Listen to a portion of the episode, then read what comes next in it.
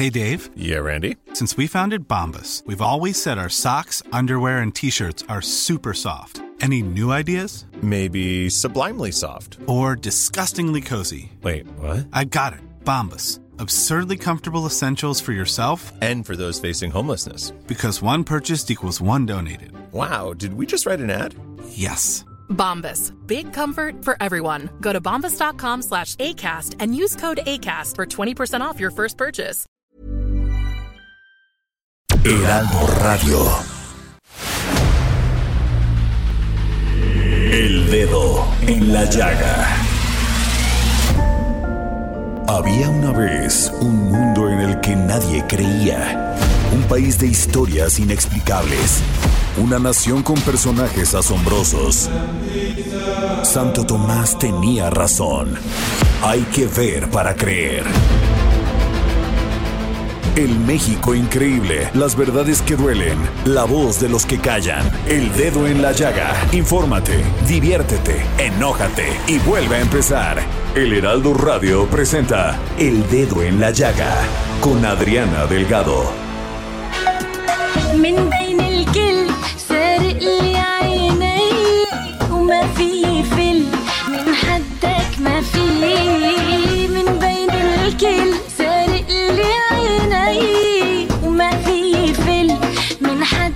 ما في انت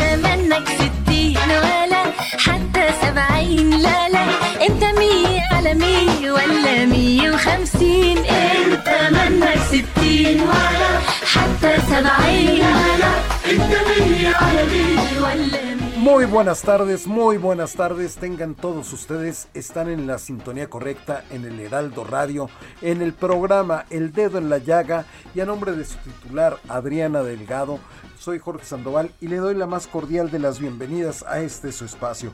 Pues estamos escuchando, espero pronunciarlo bien, Mille Cancín, algo así como 150, eso es lo que quiere decir.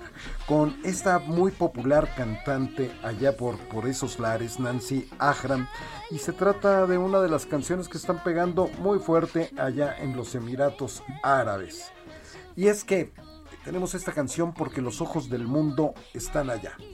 Por un lado está la Expo Dubai 2020, donde México está teniendo un- una participación muy relevante, tal y como nos lo ha venido contando, reportando la titular de este espacio, Adriana Delgado.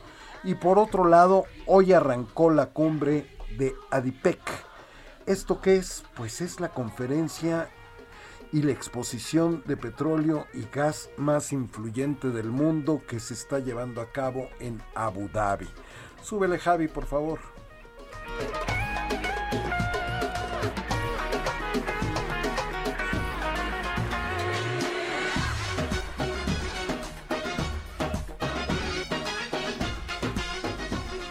Y así es como arrancamos este dedo en la llaga y qué gusto de manteles largos como siempre aquí con el maestro Samuel Prieto. ¿Cómo estás mi querido Sam? Jorge, un placer saludarte, es un privilegio para mí.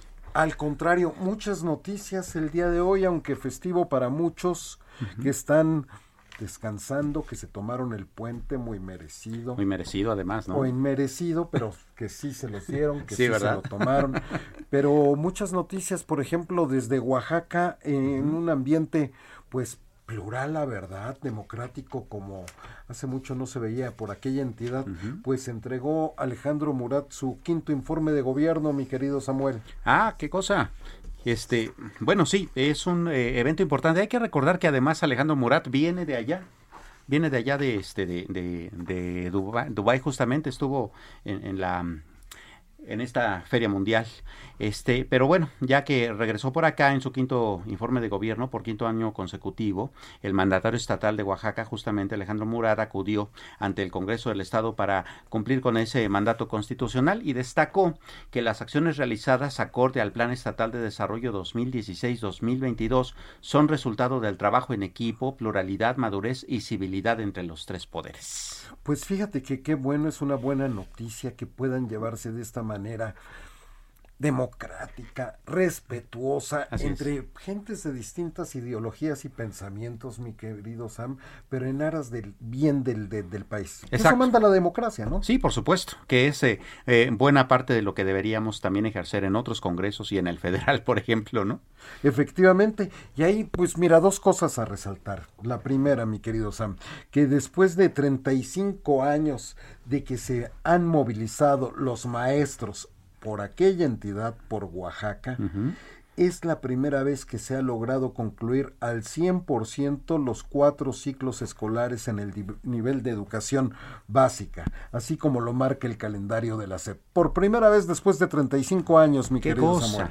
Y sí, porque además eh, siempre que se acercaba septiembre y o cuando se acercaba el 15 de mayo, ya sabíamos que la nota anual era justamente la movilización de los de los eh, trabajadores de la educación y que duraban los alumnos meses y meses y meses sin clases, ¿no? Con, con un atraso que además se, se fue acumulando y qué bueno que por fin esto al, eh, al menos en, en una primera ocasión deja de suceder. Efectivamente, y la otra, pues que pues felicitó a todo su personal, a todo el personal oaxaqueño de, de, de salud, mi querido Sam, porque han dado una gran batalla en todos los sectores de la salud todos. por la vida, ¿no? Sí, claro. Eh, imaginémonos nada más, este, digo, quienes vivimos en una ciudad como la capital mexicana, de repente no lo dimensionamos del todo, ¿no? Pero eh, aquí, pues poner eh, puestos de vacunación, este, y que la gente acuda es más o menos cotidiano. Allá no, allá es, hay, hay que viajar por la sierra, hay que convencer incluso a las comunidades a veces de que se vacunen. Ah, ah, o sea, el trabajo es mucho más de picar piedra y mucho más este extenuante, ¿no? Pues muy bien por Oaxaca, muy bien por su democracia, por todos los actores que se encuentran ahí. Y precisamente, fíjate, mi querido Sam, para el otro tema que, que está sonando fuerte por todo el país y en el debate nacional se encuentra otro oaxaqueño, que es el diputado Antonio Altamirano Carol, él es de Morena, es secretario de la Comisión de Presupuesto y Cuenta Pública en la Cámara de Diputados para hablar de esta aprobación, que fue lo que se aprobó en este presupuesto 2020. Muy buenas tardes, señor diputado. Muy buenas tardes, muchas gracias por esta oportunidad. Te saludo con un gran aprecio, Al igual también para eh, Samuel Prieto. Gracias. Al contrario, señor diputado, pues la primera pregunta y obligada, ya sabíamos de que no se iba a modificar demasiado, ni mucho, ni siquiera un poco, el presupuesto 2020, pero ¿qué fue lo que privilegiaron y por qué, diputado? Mira, en primer lugar, tenemos que tener claridad del diagnóstico de la coyuntura. Estamos hablando del primer presupuesto, el presupuesto 2022, en la coyuntura del inicio de la recuperación económica. Tiene lógica eh, los planteamientos para partir de armar un, construir un presupuesto en la crisis, construir un presupuesto en la normalidad o construir un presupuesto en la coyuntura de inicio de la recuperación económica. Lo primero es, este presupuesto es el primero para la recuperación. A partir de eso, el primer tema que se tiene que privilegiar y se privilegió, se priorizó muy bien, es el tema de la salud. Quiero aportar algunos datos. La Venga. única manera para la recuperación, para que sea de manera más rápida, es que eh, la inversión en salud funcione desde la vacunación como otros tipos de gastos. Primero, estamos hablando de que por primera vez el gasto, lo que se llama el gasto funcional de salud, es decir, todo lo que se gasta en salud, IMSS, ISTE, INSABI, todo lo que gastan las demás eh, dependencias, estamos hablando de que aprobamos casi 800 mil millones de pesos para gasto funcional en salud, que es una cifra histórica. Segundo, solo para el ramo de salud, eh, el presupuesto crece comparado con 2021 en más de 47 mil millones de pesos, lo que equivale a un 27% adicional. De esto, eh, ya con la reasignación que se hizo en la Cámara de Diputados, se van a destinar 30 mil millones de pesos para vacunas. Y de este monto, eh, más o menos como 26 mil son para vacunas COVID y el resto para el cuadro básico de vacunación. Entonces, se atiende de manera puntual, de manera correcta, el tema de salud. Segundo, cuando estamos en una recuperación, eh, lo que tenemos que hacer es invertir en proyectos que ya están generando empleos o que van a generar empleos de manera rápida. O sea, no es lo mismo eh, estar planteando proyectos al inicio de la recuperación, todavía planificando, todavía haciendo proyectos que hacían años. Por eso, también en el presupuesto para la recuperación, creo que fue correcto que se destinara eh, a los proyectos prioritarios, por ejemplo, en el caso del corredor interoceánico, estamos hablando de más de, de cerca de 10 mil millones de pesos. Y en el caso de Tren Maya, en el caso de Dos Bocas, nada más eh, si sumamos ocho proyectos, estamos hablando de una inversión de más de 140 mil millones de pesos. Pero aquí lo importante es en qué se está invirtiendo. Por ejemplo, en la refinería Dos Bocas, eh, estamos hablando de que se generaron ya eh, 31 mil empleos. Y ahí, eh, en el caso del tren Maya, 379 mil. En el caso del aeropuerto Felipe Sángel, 107 mil. En el caso del corredor interoceánico, 35 mil. Es decir, nada más con estos proyectos suman cuatro proyectos, 552 mil empleos. Por eso, eh, en lugar de destinarle a otro tipo de proyectos, en la coyuntura de la recuperación, sí consideramos correcto que para generar empleos, porque esa es la manera para reactivar la economía, eh, que se haya y aprobado esta inversión en los proyectos prioritarios. Tercero, el mismo, los programas sociales. El mismo sector privado ha reconocido que la dispersión de los recursos de los programas sociales ayudó al consumo, ayudó para eh, la reactivación eh, y, a, millones de personas les sirvió muchísimo estos apoyos para soportar la crisis. De solo 15 programas sociales, nosotros aprobamos eh, más de 469 mil millones de pesos para 15 programas. Y esto es muy adecuado porque es dinero que va en la economía, es dinero que eh, para la gente más eh, que más lo necesita. Y también recalcar que los estos proyectos prioritarios pues vienen a apoyar a zonas que el país pues tiene una deuda histórica. Entonces, también eh, en el tema de la inversión pública, quiero darles un dato. Eh, nosotros aprobamos una cifra de casi 900 mil millones de pesos, es decir, eh, representa 3.1% del PIB. Es decir, hay una tendencia a la alza en el incremento de inversión pública y esto ha sido un reclamo del sector privado. Y qué bueno que esta inversión pues lleve recursos a los estados más pobres del país.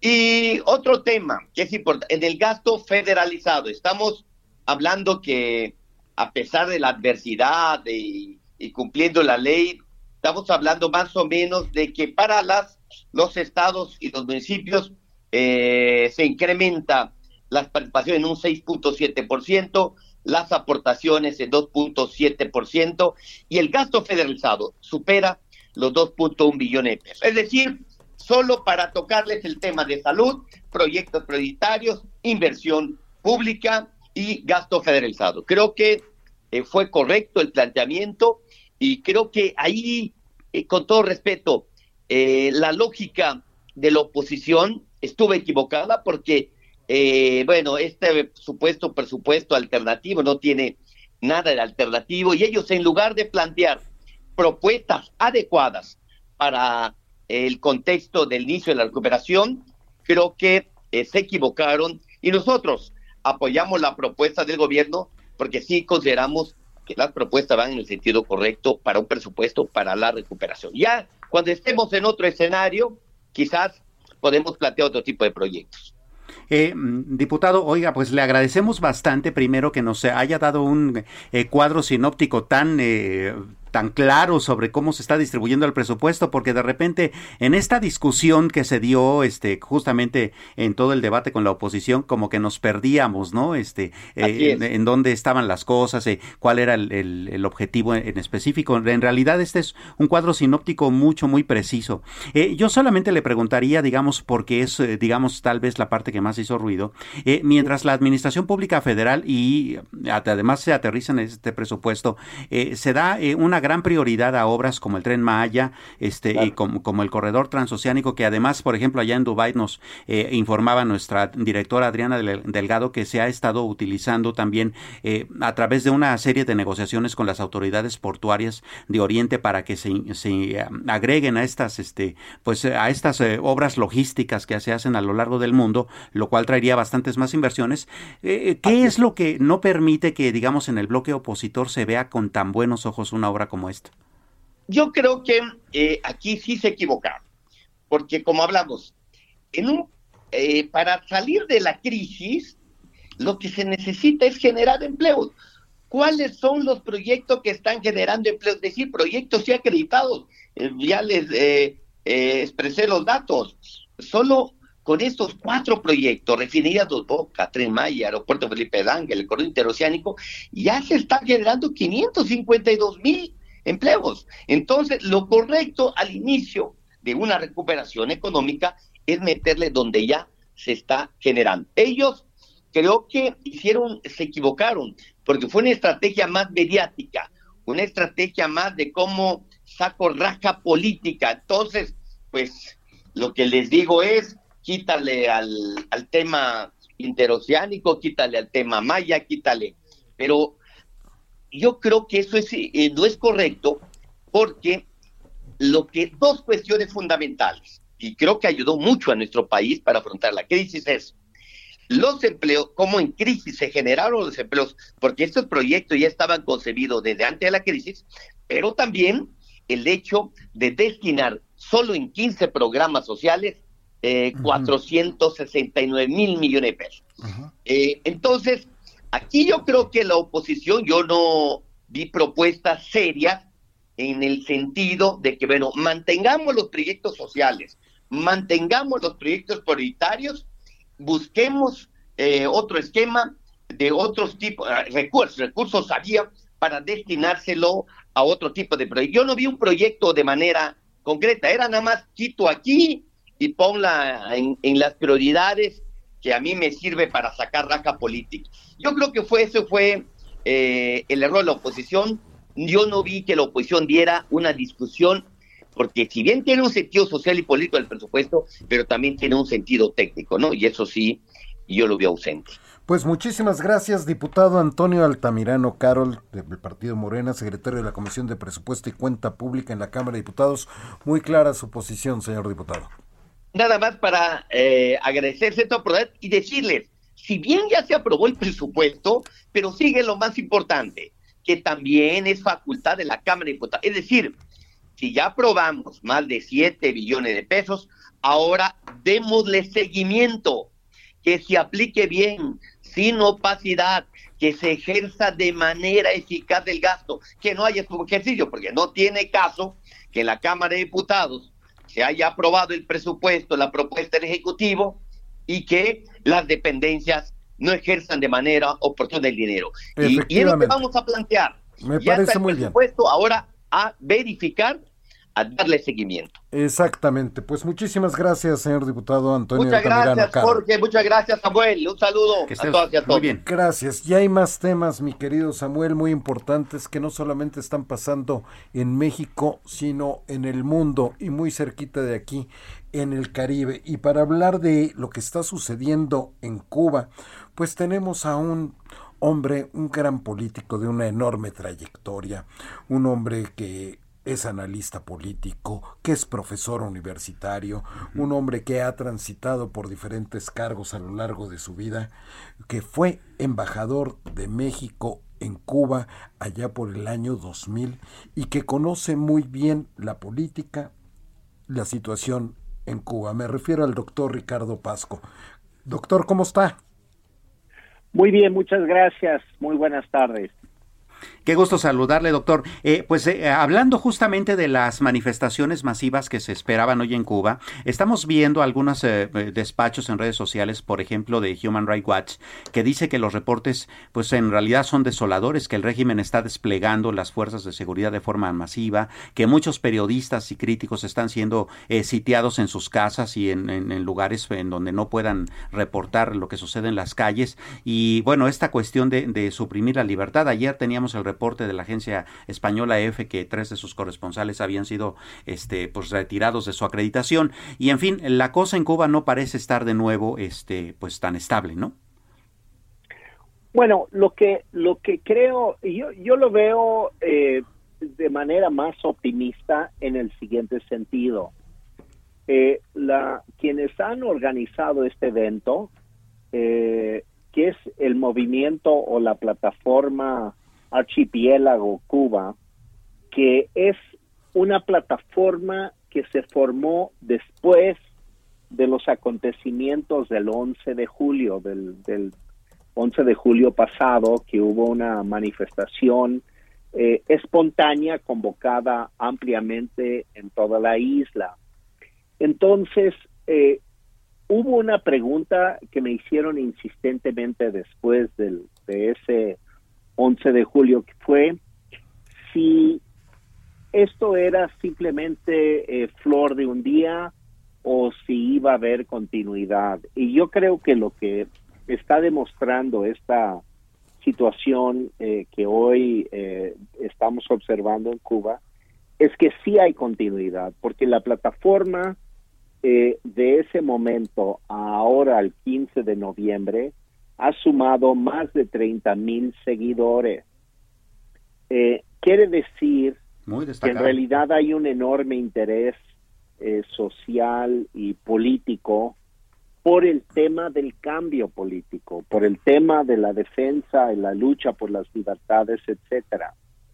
De que hay una respuesta virulenta del régimen de incluso eh, no solamente reprimir a, a quienes eh, encabezan el movimiento eh, porque este es, es notorio que hay, hay esta actitud. Se ha vuelto prácticamente viral el, el, el arresto domiciliario de Junior García, eh, que se asoma por la ventana con una rosa blanca, eh, expresando que es el, el gran eh, promotor y convocante a esta marcha y que pretendía simplemente salir a caminar eh, vestido de blanco.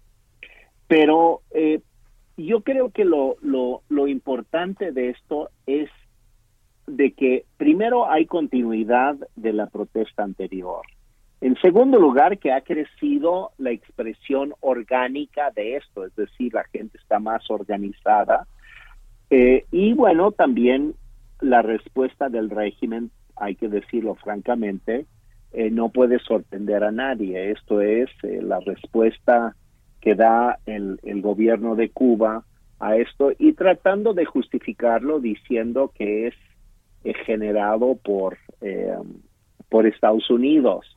Claro, eh, terminadas estas circunstancias, este doctor, eh, ¿cómo visualiza usted el futuro? Considerando que bueno ya no hay Castros en el en el poder, que, que, que el presidente Canel, pues bueno tiene eh, otro tipo tal vez de, de, liderazgo, pero que tal vez el régimen, la caída del régimen de Cuba no sea tan escandalosa como se pueda esperar. Pero ¿qué alternativa ciudadana tendrían allá en Cuba, este los ciudadanos?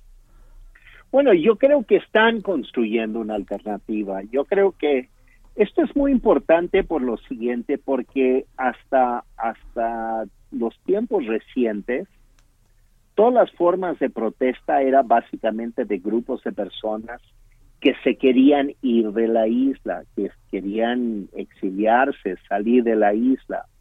Y ahora no es el caso. Lo que está diciendo la gente es, no nos queremos ir, nos queremos quedar aquí y estamos exigiendo un cambio democrático en la isla. Yo creo que este es un cambio de estado de ánimo del pueblo cubano muy importante, porque los, si el estado de ánimo es de que nos tenemos que ir. Tenemos 30 segundos, doctor, antes de la pausa. Sí. sienten que no, no podemos eh, hacer nada y sin embargo en este caso sí hay bastante idea de que quieren quedarse y van a luchar por la democracia y la libertad en Cuba. Muchísimas gracias, doctor Ricardo Pasco, ex embajador de México en Cuba, entre otros múltiples cargos y ocupaciones que ha tenido. Muchísimas gracias, lo apreciamos a nombre de Adriana Delgado, que nos haya tomado la llamada, doctor. Con mucho gusto. Hacemos una pausa. Esto es El Dedo en la Llaga, es el Heraldo Radio. Regresamos.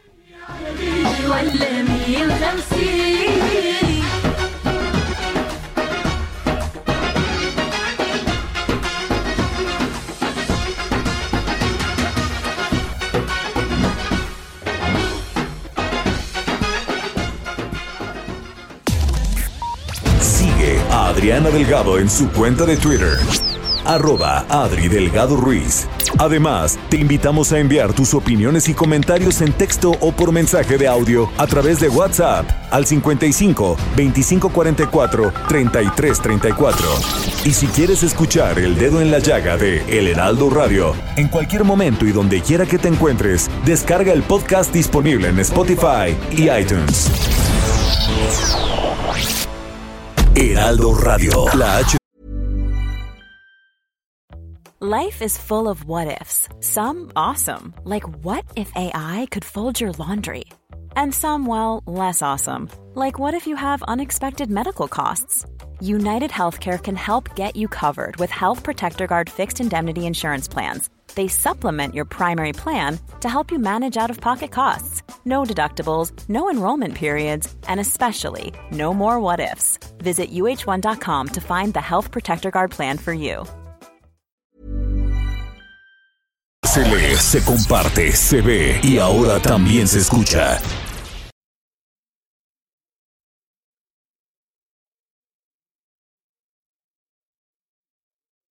Heraldo Radio 98.5 FM, una estación de Heraldo Media Group, transmitiendo desde Avenida Insurgente Sur 1271, Torre Carrachi, con 100.000 watts de potencia radiada.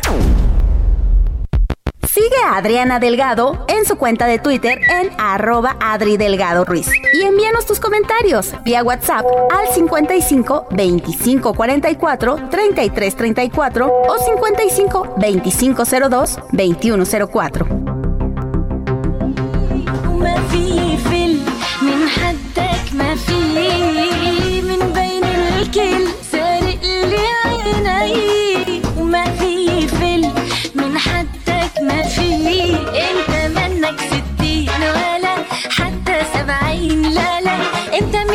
ya estamos de regreso en su programa favorito de Adriana Delgado, El Dedo en la Llaga. Son las 3.31 hora del centro y estamos escuchando a Mille Huecancín, algo así como 150, le decía, esa sería la traducción más o menos en árabe. Usted disculpará mi, la- mi pronunciación en árabe, pero Sería es uno bueno de... saber qué, 150 qué, ¿no? Exactamente, mi querido Sam. 150 que, exactamente. Y es una de las canciones que están pegando duro allá por los Emiratos Árabes, donde están ocurriendo cosas importantes como la Expo Dubai 2020, donde México está haciendo un gran papel, mi querido Sam. Ya nos lo ha contado aquí este Adriana Delgado, cómo, cómo vamos ahí en esta expo y la importancia que tiene. Claro. Y más adelante platicaremos con el- nuestro experto en el sector energético, Ramsés Pech, sobre lo que está ocurriendo en Abu Dhabi, que es la arrancó justamente el día de hoy la cumbre de ADIPEC, que es la exposición y conferencia de petróleo y gas más influyente. Óigalo, óigalo bien, más influyente del mundo y estamos hablando hace unos momentos con el diputado Antonio Altamirano sobre este sobre lo que se había aprobado en este presupuesto 2022 y sin lugar a dudas hizo impacto colateral en muchas áreas este este Así este es. este estos recortes en el presupuesto, reacomodos, ajustes que hubieron. Y para hablar de lo que pasó con el presupuesto en el Instituto Nacional Electoral tras este recorte de casi 5 mil millones de pesos, eh, tenemos en la línea, le agradecemos que nos tome la llamada el doctor Kip Espada Zancona, consejero electoral del Instituto Nacional Electoral. Muy buenas tardes, doctor. ¿Qué tal? Muy buenas tardes. Eh, doctor, pues eh, eh, está este asunto de casi un, de un recorte de casi 5 mil millones de pesos del presupuesto, que el mismo, y que bueno, la información que tenemos es que el Instituto Nacional Electoral pues procederá en las instancias legales para tratar este un poco de revertir esta situación, pero nos llamaba la atención que esta misma mañana desde la Administración Pública Federal se decía que el INE tiene por ahí un guardadito de 17 mil millones de pesos. preguntarle si, para empezar, si esto es cierto. No, un guardadito ni de ese tamaño ni de nada que se le, vamos, de nada, pues lo que tenemos son tres fideicomisos eh, que suman en total 1.300 millones de pesos que están destinados a cosas muy específicas. Fundamentalmente uno es para pagar el pasivo laboral. Recordemos que el Instituto Nacional Electoral tiene una, una gran cantidad de empleados, está en todo el país, en 300 distritos, en 32 sedes estatales, eh, de forma tal que los pasivos laborales, como ocurre en, una empresa grande, eh, pues son importantes y hay que tener un fondo para prever estas cosas. Eh, por otro lado, hay, un, hay un programa para ir mejorando los módulos de atención ciudadana que con el paso de los años, ustedes lo habrán notado, tienen una mejor calidad. Esto se ha logrado gracias a estos mecanismos pero adicionalmente el dinero de los fideicomisos solo se puede usar para aquello para lo que los fideicomisos fueron creados. El INE no tiene facultad legal para decir, ah bueno, vamos a cerrar los fideicomisos y entonces ese dinero lo vamos a, usar para la consulta de la revocación de mandato, pero aún así sería insuficiente. Claro, eh, se dice, eh, bueno, en términos más o menos eh, redondos, que organizar justamente esa consulta de revocación de mandato significaría la instalación de 161 mil casillas, que son el triple de las 56 mil que fueron necesarias, por ejemplo, para la consulta de agosto pasado de los sobre el juicio político a los expresidentes. que también la logística es distinta y que la capacitación que se requiere y la cantidad de funcionarios de casilla también. ¿Qué tan cojos realmente realmente estaríamos en el supuesto de que en las instancias judiciales dijeran al, INE que tiene que operar con el presupuesto asignado? escenario no se dé porque verdaderamente es que no es como que tengamos una bolsa de la que podamos disponer. Hay cosas muy específicas en el presupuesto, eh, en la producción de las credenciales del lector, son cosas que están allá. Es decir, al INE no se le da un dinero y ahí ven que lo gastas. Eh, es, así, es un dinero que se da en partidas que, que, han ido eh, definiéndose con el paso de los años y que no pueden moverse eh, especialmente para un monto del tamaño del que estamos hablando. Eh, la estimación, el presupuesto, y así lo planteamos a la Cámara, es que esta consulta costaría 3.800 millones de pesos. No hay forma de apretar de ningún lugar el presupuesto para sacar una cantidad que se pareciera a eso eh, a mí me parece que aquí estamos pues más que ante un problema económico, porque económicamente no hay forma de resolverlo, sin más recursos, ante un problema político. Eh, no hay realmente la intención de favorecer una consulta de revocación de mandato y la manera en que se está optando por evitarla es estrangular presupuesta, estrangularla presupuestalmente. Estamos conversando con el doctor Uquip Espada Zancona, consejero electoral del Instituto Nacional Electoral del INE. ¿Hay incomprensión o hay malicia, señor consejero? Pues sí, eh, no, no sé si es incomprensión o malicia, lo que hay es una clara intención política de, que no haya una consulta de revocación de mandato, eso, eso me parece muy claro.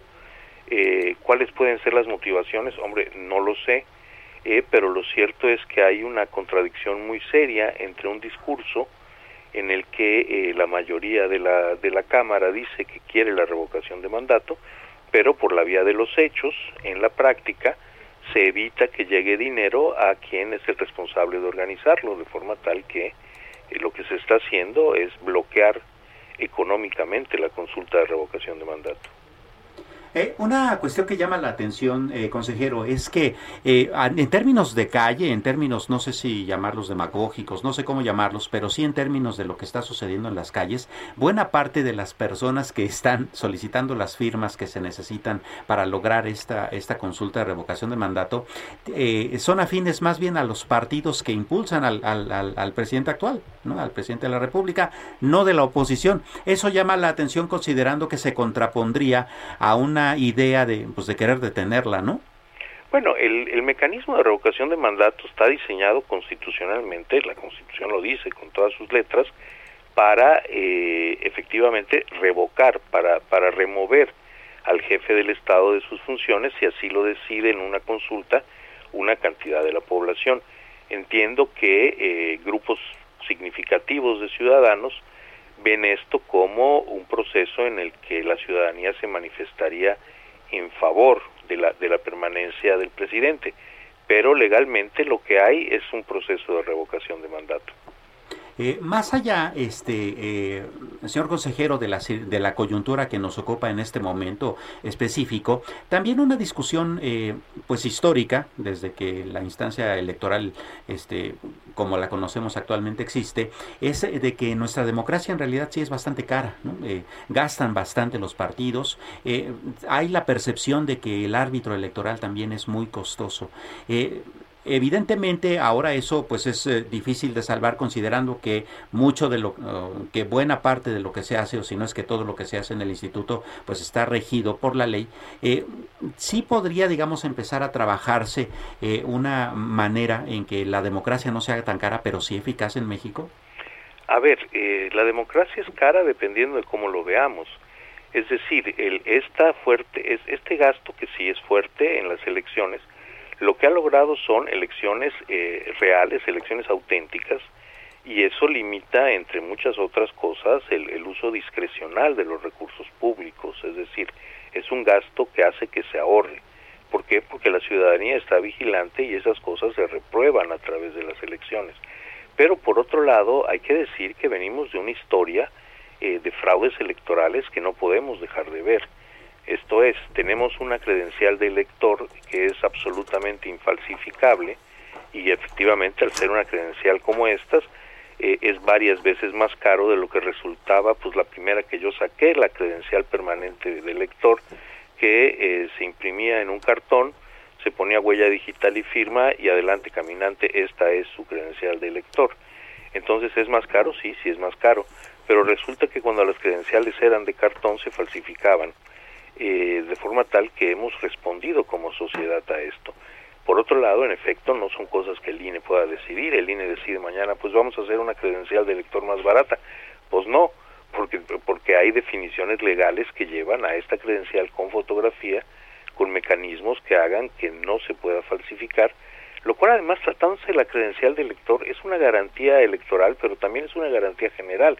Esto es lo que hace que, por ejemplo, en los bancos sea la identificación eh, pues más, más, más pedida por los propios bancos y desde luego la que más presenta la ciudadanía.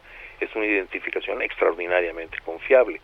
Entonces, bueno, eh, eso cuesta, sí, sí cuesta, pero si lo eliminamos, las consecuencias son mucho peores que el gasto que ahora se hace en esto. Eh, en cuanto al presupuesto de los partidos políticos, y yo no comparto la idea de que sea excesivo porque se trata de un sistema en el que se evita la entrada de grandes capitales a la competencia electoral como ocurre en otros países, pero en todo caso aquí el INE tampoco puede decidir eh, cuánto se le asigna a los partidos políticos, está en la ley, eh, de forma tal que el INE lo único que puede hacer es acatar. Pues muchísimas gracias, doctor Uquipe Espada Zancona, consejero electoral del Instituto Nacional Electoral, el INE, eh, por estos minutos que tuvo para con el dedo en la llaga. Por el contrario, muchas gracias a ustedes. Muchas gracias. Ahí lo tienes, mi querido Sam.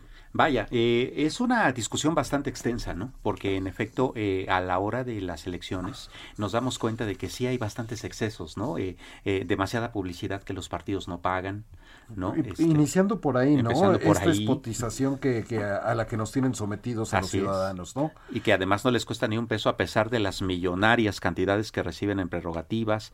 Este, y, sin embargo, sí tenemos eh, un instituto que es prestigiado en otro, que incluso es llamado en otras partes del mundo para asesorar justamente en la confianza ciudadana, pero que acá está un poco desacreditado. Es de repente un poco complicado de entender, sin embargo, es un tema que debe estar siempre en la discusión pública porque es la base de la, democracia electoral de este país. Coincido contigo, mi querido Samuel Prieto. Y como lo platicamos al inicio de, de, esta emisión del dedo en la llaga de Adriana Delgado, pues acabó, hubo el cierre ya de la COP26. Sí. con los Lamentable en algunos con aspectos. enlistados de buenas intenciones Así es. que tuvieron todos los países participantes el fin de semana. Y por otro lado, el día de hoy, allá en los Emiratos Árabes, donde se está llevando a cabo esta Expo Dubai 2020, mi querido Samuel, pues eh, juntito, digamos, en el en la alcaldía de Junto, por decirlo Algo así, así. ahí en Abu Dhabi, pues está llevando, hoy arrancó la exposición y conferencia de petróleo y gas más influyente del mundo que va a ser del 15 al 18 de noviembre de este año. Pero ¿cuál es la conversación? ¿Cuál es el debate? Porque allá están los grandes, los grandes jugadores del petróleo mundial. Se encuentran allí reunidos. Y para hablar de sobre esto, pues qué mejor que nuestro querido Ramsés Pech, experto en el sector energético, nos lo platique, ¿te parece? Por supuesto. ¿Qué tal, mi querido Ramsés? ¿Cómo estás? Buenas tardes, ¿cómo están? Les mando un saludo. Igualmente, mi querido Ramsés, pues cuéntanos lo que está pasando en Abu Dhabi. Bueno, simplemente como tú dices, son los de la alcaldía cercana y los de la alcaldía cercana resulta ser son los que tienen el dinero. ¿Por qué? Porque hoy en la mañana, bueno, tiempo de, de México, madrugada, en la conferencia que dieron al inicio, comentan que el mercado de la industria de hidrocarburos, en forma anualizada hasta el año 2030, tienen que hacer inversiones de alrededor de entre 600 y 700 mil millones de dólares en forma anualizada en función de la demanda. Esto significa que si el mundo quiere dejar de utilizar los hidrocarburos en forma eh, tácita, pues va a ser muy complicado y la pregunta que todo el mundo se está haciendo en esa conferencia es ¿qué tipo de industria va a sustituir esa cantidad de dinero que se mueve hoy en el mundo? Y es una de las principales preguntas. Y el segundo cuestionamiento que se hicieron es el futuro sí es una es una es algo que no podemos cambiar, pero el presente no puede hacerse si no tenemos una buena planeación hacia el futuro. ¿Y eso qué significa? No podemos bajar el switch de los hidrocarburos como cuando llegas a tu casa y apagas la luz o prendes la luz y en forma eh, rápida cambiar a este tipo de transición energética que todo el mundo estaba esperando en el COP26. Eh, así es, este Ramsés. Eh, buena parte de la discusión que se dio en términos ciudadanos, en términos de protestas, en términos de expectativa, tenía que ver justamente, bueno, a ver, quitemos el- los hidrocarburos de la ecuación y entonces vámonos con las energías limpias. Pero hasta este momento no hay una sola que realmente pueda, digamos, sustituir del todo eh, toda eh, la necesidad de- energética mundial. Y ese es el gran problema, ¿no? Sí, porque todo lo ligamos al número de vehículos que hay en el mundo, que es de más de 1.200 millones de vehículos de automóviles de pasajeros. Imagínate, hoy en día en, el mundo no hay la cantidad de carros, ni la infraestructura, ni nada. ¿Cómo vas a quitar a los hidrocarburos que, con que los automóviles de combustión hoy en día están? Imagínate sustituir 1.200 millones de carros de combustión por otros 1.200, está muy complicado, ¿no? Claro, además de que de cualquier manera un automóvil eléctrico, por ejemplo, pues eh, eh, sería recargado con electricidad generada, eh, a su vez también por este por combustibles fósiles, ¿no? Sí, y en el copy 26 aprendí algo el domingo. Una palabra cuesta cuesta mi- miles de millones de dólares cambiarla. ¿Por qué? Porque en el en el contexto inicial del copy 26 decía la palabra phase out, que quiere decir eliminar, y que la cambiaron por phase down, es reducir, de reducción. Entonces imagínate la palabra cuántos millones no costó hoy en día eliminar por reducir. Es quiere decir que al reducir no lo vas a eliminar en forma rápida ni nada, sino lo que vas a hacer es calcular en qué tiempo puedes sustituirlo y solo una palabra costó muchos millones de miles de millones de dólares y hoy en día lo estamos viendo que en, en Abu Dhabi los países que son los eh, productores de, principalmente de los hidrocarburos tanto líquidos como gaseosos dicen sí estamos de acuerdo en el cambio de transición pero no puede ser tal cual lo están planteando Oye, Ramsés, en esta cumbre de Adipec allá en Abu Dhabi, han platicado sobre qué podría sustituir este dinero hoy en día en el mundo con que, que lo genere otro tipo de energía que no sea el fósil. No, lo que plantearon fue lo siguiente, continuar utilizando, de acuerdo a la demanda que hay en el mundo, invertir en la captura de dióxido de carbono y volver más eficientes a los procesos donde se utiliza la transformación de estos hidrocarburos. Es decir, se va a invertir una mayor cantidad de reducciones en las emisiones que, que cada proceso tenga y por lo tanto también se tiene que invertir en la captura de dióxido de carbono. Y aquí cabe la pregunta en nuestro país, si hoy somos un país productor y exportador. Y, y tenemos que invertirle ahora para reducir las emisiones de contaminantes de dióxido de carbono y sobre todo el metano, por ejemplo, cuando quemamos el gas que se tiene en ciertas eh, zonas donde están los centros de procesamiento de gas, imagínate el dinero que le asignaron ahorita en el 2022, dentro de cinco o tres años, que ya van a, los todos los países les van a estar eh, revisando cuánto las emisiones, imagínate cuánto dinero hay que ir pensando, le tienes que dar a PEMIT, la Comisión Federal de Electricidad, para que disminuyan las emisiones y sobre todo que también inviertan en capturar el dióxido de carbono que sale en nuestro proceso.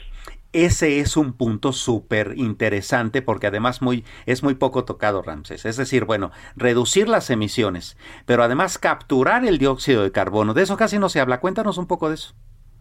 Bueno, hay una organización en Estados Unidos donde se están desarrollando la mayor cantidad de captura, que es más o menos, lo voy a decir en términos, en términos llanos. Tú tomas del aire el, el, la, la, forma como está en, en la fase gaseosa, lo absorbes y ese y esa absorción que tú tienes del aire lo pasas por un proceso físico químico donde capturas el dióxido de carbono. El dióxido de carbono lo, lo puedes utilizar ya sea para la inyección de pozos en pozos petroleros o haces su inyección en pozos profundos en donde almacenas el gas en el subsuelo y ya no está en la superficie de la tierra. Eso es como se está pretendiendo hacer la captura de dióxido de carbono y los países que están hoy en Abu Dhabi, en, en la DIPEC, ellos van a invertir bastante dinero para poder continuar utilizando los hidrocarburos. Pero para que nos demos una idea, Ramsés Pech, experto en el sector energético, para que nos demos una idea, dinos quiénes están ahí en esta cumbre de ADIPEC. Bueno, están los países de, está por ejemplo, eh, los, este, Arabia Saudita, está Egipto, está la India, están todos los países del Medio Oriente que están hoy en día en esa cumbre y son mayormente los que tienen el mayor poder adquisitivo, como como podemos ver como Arabia Saudita, eh, eh, todos estos países que están en el Medio Oriente son los que tienen el poder adquisitivo y el dinero. Y recuérdense que muchos de los ductos que llegan a Europa y muchos de los barcos que pasan a través del canal de Suez y todo lo, lo, que hemos visto en los últimos ah, años pasan por ahí y por lo tanto la industria de hidrocarburos muy complicado que en el corto plazo pueda desaparecer. Ah, y bastante interesante considerando que justamente buena parte de los eh, acuerdos no logrados o más o menos logrados o mal logrados en la COP26 tenían que ver justo con estos países, Ramses. Entonces, ¿será tal vez una especie de segundo round, de segunda discusión sobre hacia dónde avanzar? Sí, y creo que, mira, por ejemplo, en la COP26 me llamó mucho la atención que están pidiendo eh, 100 mil millones de dólares para poder mitigar lo del cambio climático cuando yo reviso y digo, ¿y cuántos subsidios le dan a los combustibles fósiles, que está el carbón, el gas natural y el crudo? Le dan alrededor de, de 5.9 trillones de dólares al año en subsidios en el mundo. Eso significaría más o menos entre 112 billones de pesos, que son como 12 veces el presupuesto del 2022. Imagínate cantidad de subsidios le dan al, en el mundo a los combustibles. Imagínate si ese subsidio, ¿cómo se lo darías tú a las energías limpias si en dado caso el costo estuviera alto. Así es. Eh, sin embargo, eh, esa discusión también tiene sus bemoles, porque, a ver, eh, suponiendo que se quitaran una buena parte de estos subsidios, Ramses, entonces los combustibles fósiles se harían más caros, pero al no haber una alternativa real, real para sustituirlos, pues bueno, toda la economía pues sufriría, ¿no? Y tendremos el problema que hoy tenemos la inflación, porque la inflación proviene lo del precio alto de los energéticos que hoy tenemos una inflación, por ejemplo, en varios países, como por ejemplo en México, que esperamos que llegue al 7%, imagínate quitar el subsidio que hoy tenemos. En México hay que recordar que ya no existe subsidio en gasolina y en diésel. Donde hay los subsidios es en la parte eléctrica, en las tarifas domésticas y en algunos sectores donde tiene el gas natural. Entonces, eso es muy complicado todavía quitar esos subsidios. Y hoy en día, yo creo que el COP 26, yo le llamo la Torre de Babel todo el mundo habló, todo el mundo lo dijo, tardaron dos semanas y dos palabras que cambiaron todo el, mundo. Y aquí en esta conferencia que empezó apenas el día lunes, en menos de cinco minutos, lo que hicieron en dos semanas, lo, dijeron en cinco minutos para dónde va. Interesante, ¿no? Pues Interesante. muchísimas gracias, mi querido Ramsés Pech, experto en el sector energético, por habernos explicado qué es esto de la DIPEC y cuál es la trascendencia e importancia que tiene. Gracias y que tengan buen inicio de semana. Un abrazo igualmente, buen inicio de semana. Pues ya casi nos vamos, Samuel Prieto, pero antes... Casi, casi nos vamos. Eh, bueno, pues eh, eh, antes de irnos, este, como El Dedo en la Llaga es orgullosamente el único programa de la radio mexicana que regala libros, pues no nos quedemos atrás hoy, ¿verdad? Entonces tenemos por parte del Fondo de Cultura Económica este libro bastante interesante que se llama 12 pacientes, vida y muerte del Hospital BLV, si es que lo escribí, si es que lo pronuncio bien, soy malo con el francés, usted disculpará. Este libro es de Eric Mannheimer y es, es una eh, pues novelita bastante sabrosa, cortita, eh, como para, digamos, un fin de semana que, tengas ganas ahí como de leer. Está interesante la cuestión. Fíjate que no porque yo lo leyera, sino porque lo escuché. Adriana Delgado entrevistó a este doctor, al doctor Eric Mannheimer, y él era el médico, el director más importante de uno de los centros norteamericanos de de salud, mi querido eh, Samuel Prieto, porque él fue profesor de la Escuela de Medicina de la Universidad de Nueva York. Y sabes que de este libro que, que, hicieron un gran éxito en Netflix, que es la serie esta que, que se llama New Amsterdam. Este, este fue el libro que inspiró esa serie de New Amsterdam. Claro. Entonces aquí lo tienen. Sí, para incluso abundar en, en esa discusión que se tiene siempre, ¿qué es mejor, la, la serie o la película o el libro, no? Exactamente. Claro. ¿Y cómo se lo pueden llevar este libro? Ah, pues muy fácil, eh, solamente hay que ser el primero en enviar un tweet a Adri Delgado Ruiz, arroba Adri Delgado Ruiz, el primero en que en solicitarlo se lo queda y nada más tiene que pasar aquí al Heraldo de México a recogerlo, aquí a Avenida Insurgente Sur, 1271, piso 2. ¿Y qué más tienes de regalos? También de nuestro querido amigo, el caricaturista Alarcón, muy inteligente Alarcón, ¿no? Sin duda se disfrutan sus cartones. Y bueno, no hay pan que dure 100 años, que es eh, una compilación de todas, este, de esos 12 años que, que el pan estuvo en el poder. Pues muchísimas gracias Samuel Prieto, gracias a todos los amigos que estuvieron aquí en el Dedo de la Llaga de Adriana Delgado. Ya saben, aquí tienen una cita el día de mañana con ella a las 3 de la tarde, pero quédense en las frecuencias del Heraldo Radio.